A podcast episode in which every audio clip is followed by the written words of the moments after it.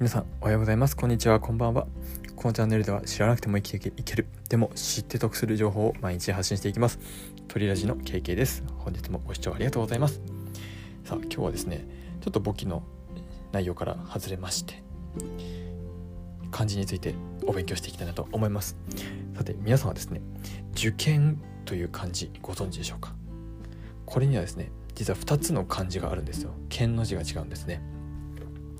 1つ目の受験はですね実験の剣あの馬に剣の左側ですね。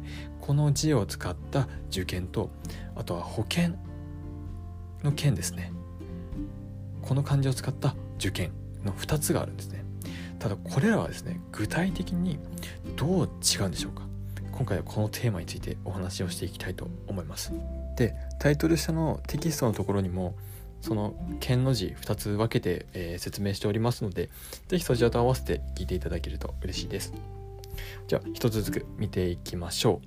じゃあまず実験の件ですね。難しい方のこの剣の漢字を使った受験についてです。この受験はですね試験を受けるという意味の受験です。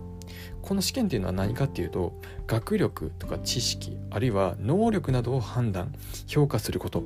この試験が該当します。で私立高校の受験はこの漢字を使います。で次に保険の検の字を使った受験ですね。この受験は検査や検定を受けることになります。ここでいう検定っていうのはある基準をもとに異常異常の有無ままたはですねその適正適正やその不適正などを調べること。これが検査になります。で一般的に先ほど、えー、先日私が受験した簿記検定とかあとは TOEIC そしたらあとはですね公立高校の入学試験なんかがこの受験の剣の字を使うんですね。以上。2つの受験という漢字の違いについて、えー、お話をしました。知らなくても生きていける知識なんですが是非教養として覚えてみてください。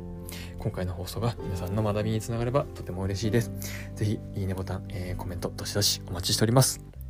それではまた次の放送でお会いしましょう。